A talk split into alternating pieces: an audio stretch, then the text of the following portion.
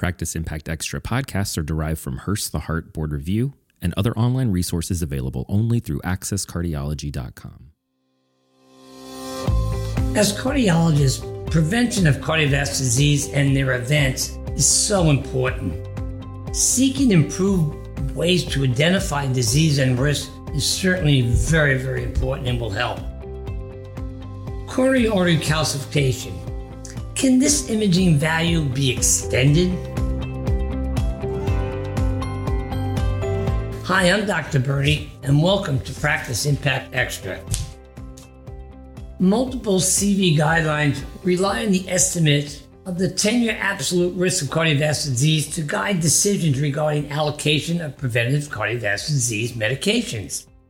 Coronary heart disease and CVD are heavily driven by age. As a result, younger persons and adults are typically estimated to have low 10 year risk of cardiovascular disease despite the presence of non optimal risk factors. Coronary artery calcification is a direct marker of atherosclerosis, having the potential to risk stratify individuals without known CVD. The Coronary Artery Calcification Consortium has as its goal to help provide data to determine what role, if any, calcium artery calcification may play in identification of young adults at higher risk of CVD and available for more aggressive therapy and its prevention. The Coronary Artery Calcification Consortium is a multi center observational cohort of individuals, nearly 9,000, free of known coronary artery disease, who enrolled between 1991 to 2010 who underwent coronary artery disease calcification testing. What they found was they were able to help redefine and refine better the risk prediction of coronary artery calcification with traditional risk factors Hypertension.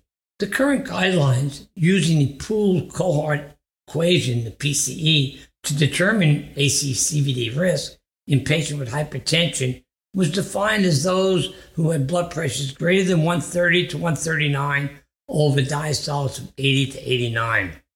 As you're aware, the SPRINT trial published in November 2020 enrolled high risk non diabetic hypertensives and noted by lowering to a blood pressure less than 140 that significant reductions of almost 25% in cardiovascular disease was noted as opposed to leaving blood pressures less than 140.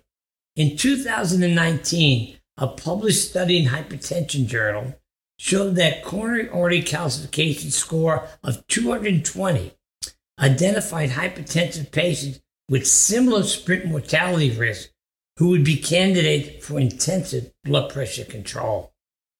What about race and ethnicity and Asian Americans? The pool cohort equation generally over and underestimates risk in certain ethnic groups.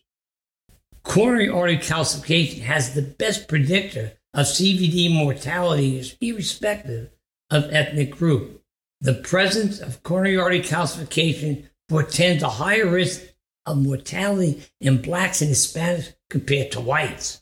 There is an increased prevalence of premature CVD and higher mortality from MI in the South Asian population with coronary calcification scores, and it was used as an excellent risk predictor.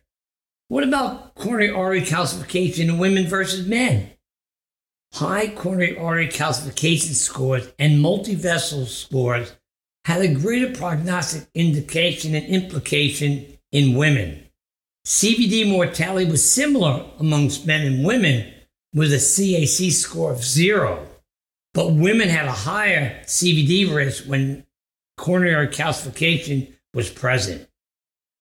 What about coronary artery calcification in the young? A study of patients aged 30 to 49 found individuals with coronary artery calcification greater than 100 to have a 10 times risk of coronary heart disease mortality compared to those with a CAC score of zero. The CAC consortium also noted that calcific lesions in the left main had a 20 to 30% higher CVD mortality, and an increased number of vessels with calcified plaque also represented a high risk feature. So, what's my take home message? I really urge you to review the CAC Consortium. It demonstrated the value of CAC scoring for risk prediction and prognostication in a variety of patient and populations with clinical scenarios. I want to thank you for joining me and see you next time on Practice Impact Extra. We hope you enjoyed this podcast from McGraw Hill. Subscribers to Access Cardiology have instant access to over 25,000 pages of rich medical content, receive medical updates from trusted experts, and have access to other special features. To subscribe or learn more, please visit accesscardiology.com.